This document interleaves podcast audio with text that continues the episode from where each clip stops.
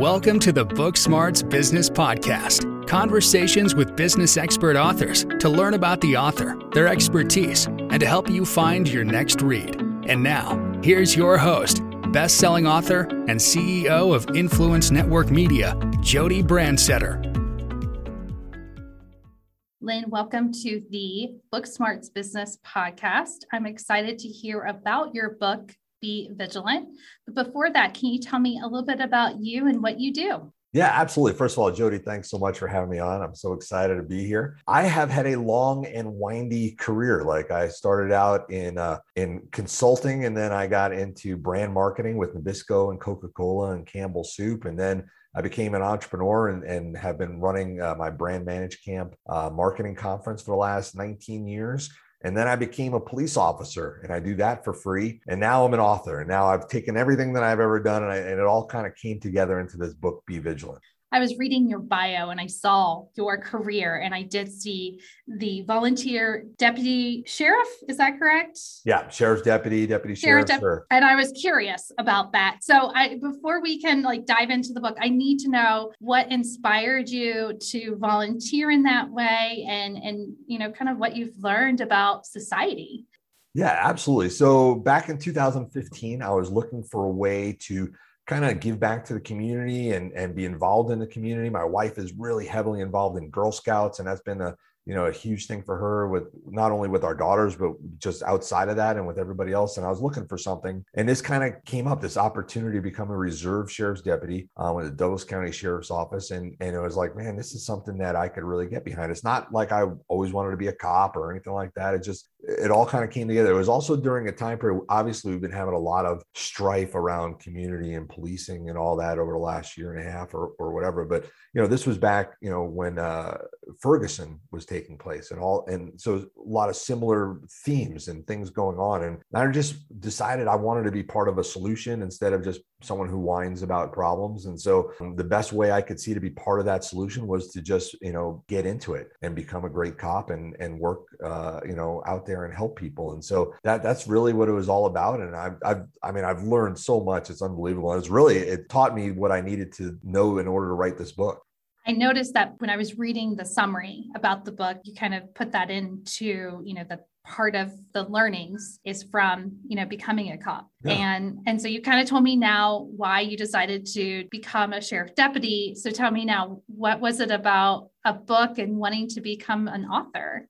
Yeah, so I mean, I, I've been working with authors, you know, uh, Carla Johnson, and we've had so many people uh, at the Brand Manage Camp Conference who are best-selling business authors. And so I've been working with authors for the last 19 years. And I always thought I would write a book, but I never had an idea good enough, really. And so it was kind of in the back of my mind. But when I started in, you know, the very first day of Police Academy, I started seeing that where I, I thought the police thing was going to be very different from all my other experiences, I started seeing overlap and I started seeing things that I was learning that I could apply back to business, to marketing, to life. And the first thing that I that really hit home was this idea that complacency kills. And we learn it every day. We learn about how the fact that most of the time things go right in law enforcement and very small percentage of times they go wrong, but you can get lulled into this self-confidence or false confidence or overconfidence, right? And I said, well, man, complacency doesn't just kill in law enforcement, it kills businesses, it kills brands, it kills organizations, it kills personal relationships And I really started getting passionate about learning about what is complacency,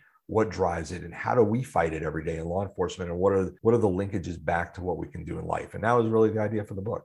That's really interesting. As a business owner, I can sometimes see myself maybe going numb to some of my mm-hmm. processes, procedures, maybe even to a client if I've been working with them for, you know, so much time. So I can see how that could cause issues. If you had to sum up your book, did a little bit of that in that kind of question, but if you could sum yeah. up your book in a couple sentences, what would you say it's about? Well, at, at, its heart, my book is about providing organizations and people with the strategies they need to protect the success that they've worked so hard to achieve. So, if you think about it, we spend a lot of time learning how to be successful, working at how to be successful, striving for success. We don't spend a lot of time thinking about what do we do once we get there. And and and it's really about how we define success too, right? You know, whether it's long-term success or everyday successes, right? It's so easy to fall into this sense of self-satisfaction or this sense of overconfidence, like I've said, that makes us unaware of the threats that are out there. And that's what complacency is. A lot of people think complacency is laziness, but it's not. It's not laziness. Complacency is when you become overconfident, you become biased by your past successes to believe the hype, to believe that everything you've done has been successful and that's why you're successful now. And you stop looking. You stop looking for danger. You stop looking for threats. You stop seeing them. And that's when complacency becomes dangerous. What are like maybe one or two different ways that you overcome complexity within your own life? Yeah. So in the book, there are 10 specific things that I that I've learned that, that you can apply right away. And so there's, you know, 10 separate chapters of each one you know covers a specific strategy in terms of how do you identify and fight complacency to improve your performance and safeguard your success. A couple of, of, of easy ones to, to talk about right now is you know number one is being threat aware. You know one of the things i talk about is how difficult it is for people you know if, if any of your listeners or anybody that you know has law enforcement or military in their in their in their family you know we are difficult people to go to restaurants with because we want to uh, sit in a place that doesn't make us vulnerable, right? And so we're always looking to be like we don't want our backs to things. We we don't want to be facing, you know, with our back to our window, back to where you know people are coming from, exits and entrances. And so you know we're very particular about where we like to sit. It doesn't mean we're paranoid or sit there hyper vigilant. It's just you know what we do is we set ourselves up to be threat aware so that things don't surprise us. And in organizations and in your family life, you have to do that too. You have to spend time thinking about where can the threats come from? And where can those, once we understand where the threats can come from, we can pre plan how we might react to those threats, right? I say in the book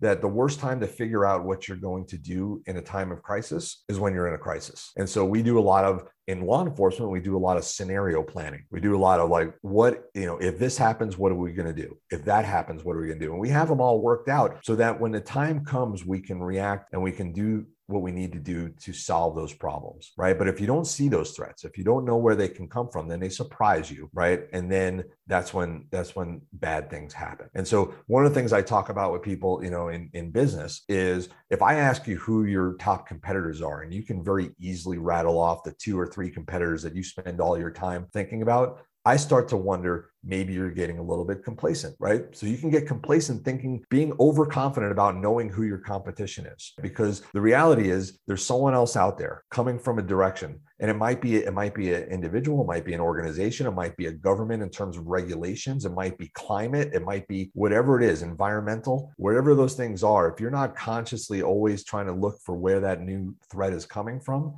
you're going to put yourself at risk. So number one is threat awareness. It's something I talk a, a lot about in the book. Another one that's really super easy to do is is debriefs.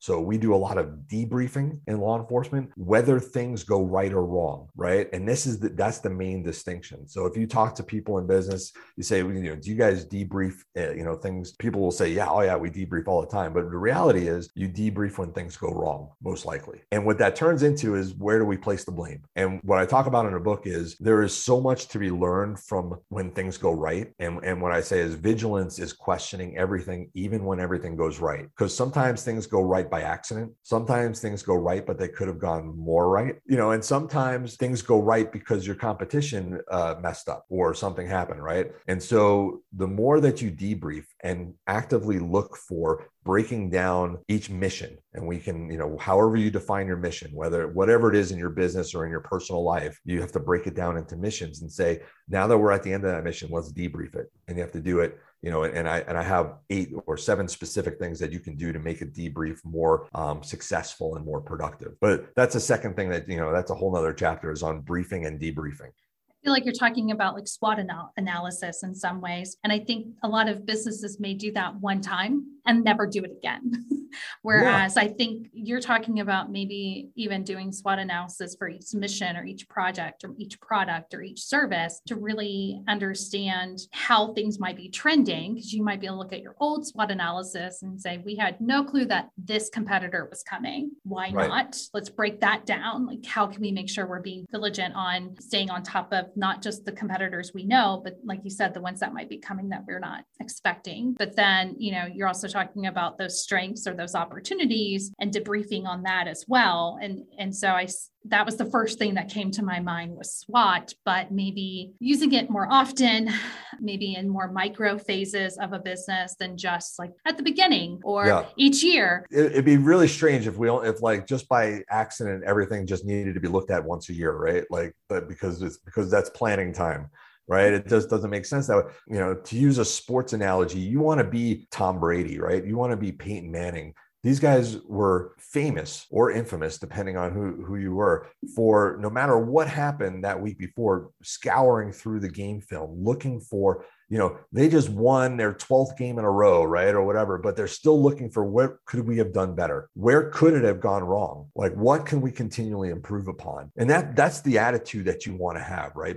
But it's it's hard to have that attitude right? That is not a normal attitude. Most of us you know we have some success and we like to rest and we like to take it easy and we like to kind of ride that success and be like hey you know i ain't if it ain't broke i ain't, ain't fixing it. And that's a problem right? Because things may appear not to be broken, but when you're not giving it the attention it deserves, you're missing out on things that are maybe were broken or in the process of breaking or are getting strained. You know what I mean? So that's where debriefing and, and having a very disciplined process for debriefing can help you find those things and improve upon them before your competition finds them before they become vulnerabilities. That even reminds me of iteration too. So I use design thinking uh, methodology with what I do, and iterations that exact same thing. You never let something just go stagnant. You're mm-hmm. always looking at it, trying to get feedback, trying to see how can we tweak it, how can we fix it, because again, you never know what's going to be happening in the future. And I feel like hard times make us become introspective, right?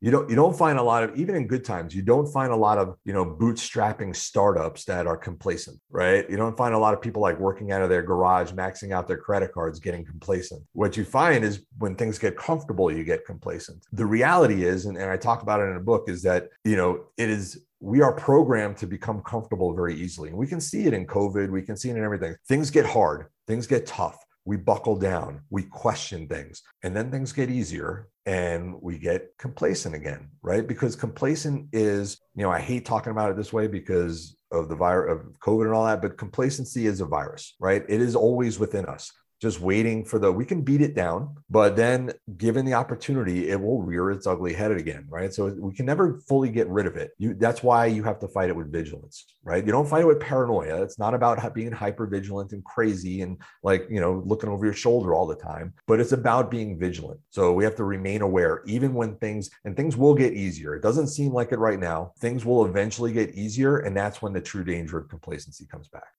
self awareness, the, the, awareness of what could happen, and then being ready to take it on and full, you know, full force to make sure you're doing whatever you can to kind of eliminate that threat, improve that scenario or, or whatever is going on. So, writing your book, I'm yes. sure that was an interesting process. Did you see yourself potentially needing to be self aware or to use some of these tactics while you were writing about it?